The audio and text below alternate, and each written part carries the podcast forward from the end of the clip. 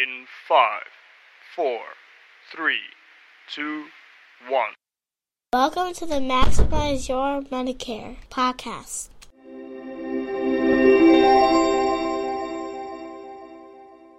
While the information on this podcast is believed to be correct, you should verify all facts. Nothing in this podcast is to be construed as financial advice. It is not the offer for you to purchase any instrument or any interest in any financial contract, including but not limited to insurance. The opinions expressed in this podcast are mine and mine alone. They are not affiliated with the Department of Health and Human Services or financial institution. Good morning, everybody. It is December 17th. It was a very long weekend for me. The Wolverines lost, and incredibly, the Cowboys lost. Anyway, at this point, the annual election period, the Medicare annual election period, is now over, which ended on December 7th. And now, frequently, the question that I guess get is could I still make changes at this point?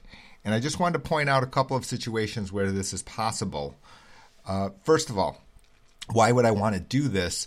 Well, you can remember from podcast number one, which was about the United Healthcare matter, where they have changed their network provider list, you know, substantially, and by substantially I mean smaller, and they've eliminated a number of providers from their networks in a Medicare Advantage plans that has caused some controversy in Connecticut. Actually, there is actually a lawsuit which would try to prevent them from doing so.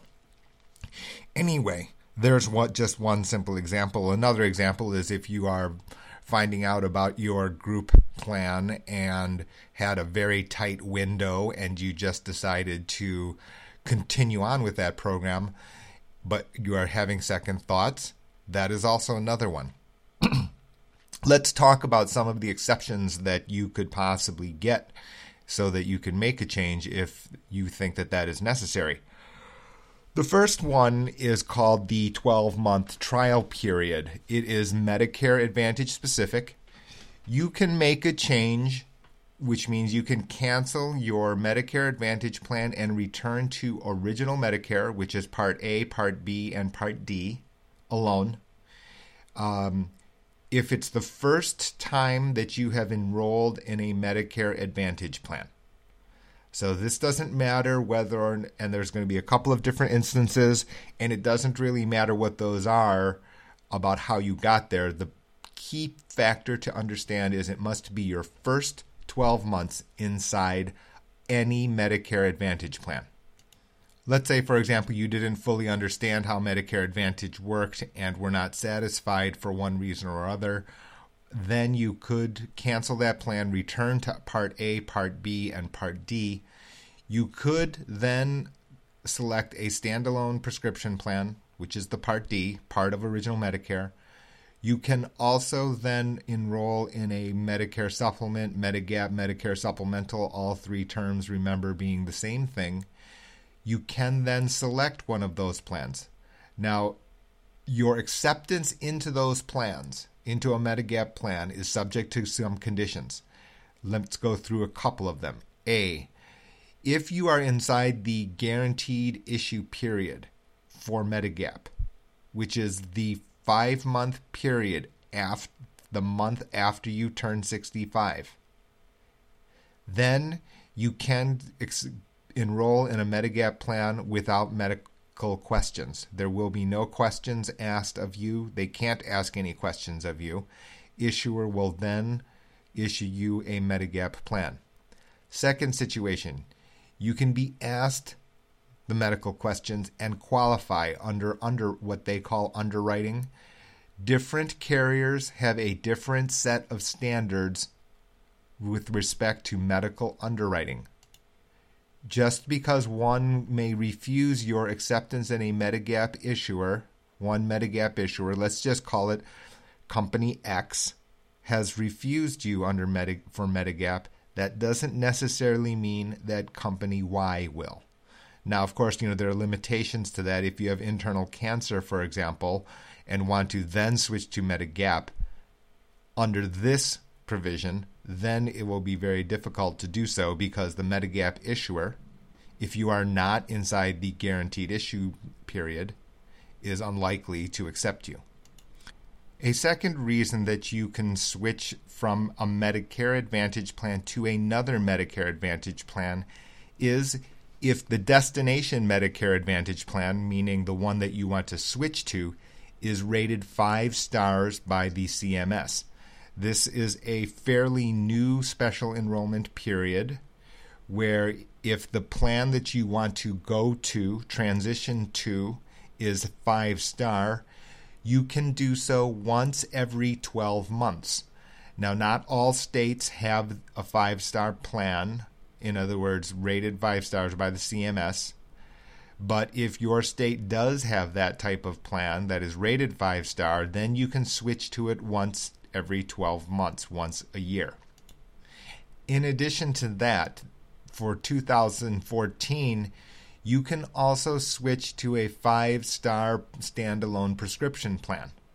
In other words, let's say you have a Medicare Part D plan and you want to switch to a Medicare Part D plan in your state that is rated five stars, then you can change to it once every year, no restrictions. A common misunderstanding is that if you receive your benefits through a group plan, meaning a prior employer, for example, one that you've retired from that provides you with healthcare benefits, then some people believe that you can't make any changes or cancel out of that. That is not true. There is still a special enrollment period for you at any time throughout the year. If you have a group plan and that group plan is canceled, then you have a special enrollment period. In addition to that, you can voluntarily opt out of your group plan at any time throughout the year. Go back to original Medicare, and that is one of the situations where you will be allowed to enroll in a subset of Medigap plans or Medicare Advantage plans in the private market without any restrictions. Please know that this means that the entire set of Medigap plans may not be available, but a subset will. In addition to that, any Medicare Advantage plan can be in the private market, can be your destination plan. You may ask, well, why would I want to do this? The reason for it is that you may know that you are receiving your bet healthcare benefits from a retiree plan which may be weaker than the private market would have. The benefits are weaker, the coverage is weaker, the out of pocket expenses may be higher. And you then may be able to make the change at the right time if you face a situation that you know will require greater out of pocket expenses. If you think that doesn't happen, then you can consider the following situation a person gets a new diagnosis with a with cancer, let's just say. The retiree benefits plan may be full of small print where you end up having a greater number of out of pocket expenses plus an unknown regarding whether or not your Medicare Advantage plan will cover it. Well, if that's the case and you are covered by a Medicare Advantage plan through your group employ- through your employer, you can then use the time and cancel your group plan, go to a Medigap plan with a standalone prescription plan, one where you will know the out-of-pocket payments that you will be have to pay with greater certainty. In this type of case, I do suggest that you consult with an expert. Um, there should be an experienced financial representative licensed in insurance nearby where you would be able to learn more about this particular option that's available to you. It is entirely legal within the rules set by the CMS. You can take advantage of the special enrollment period in that case and make changes. This type of special situation happens more than you might think.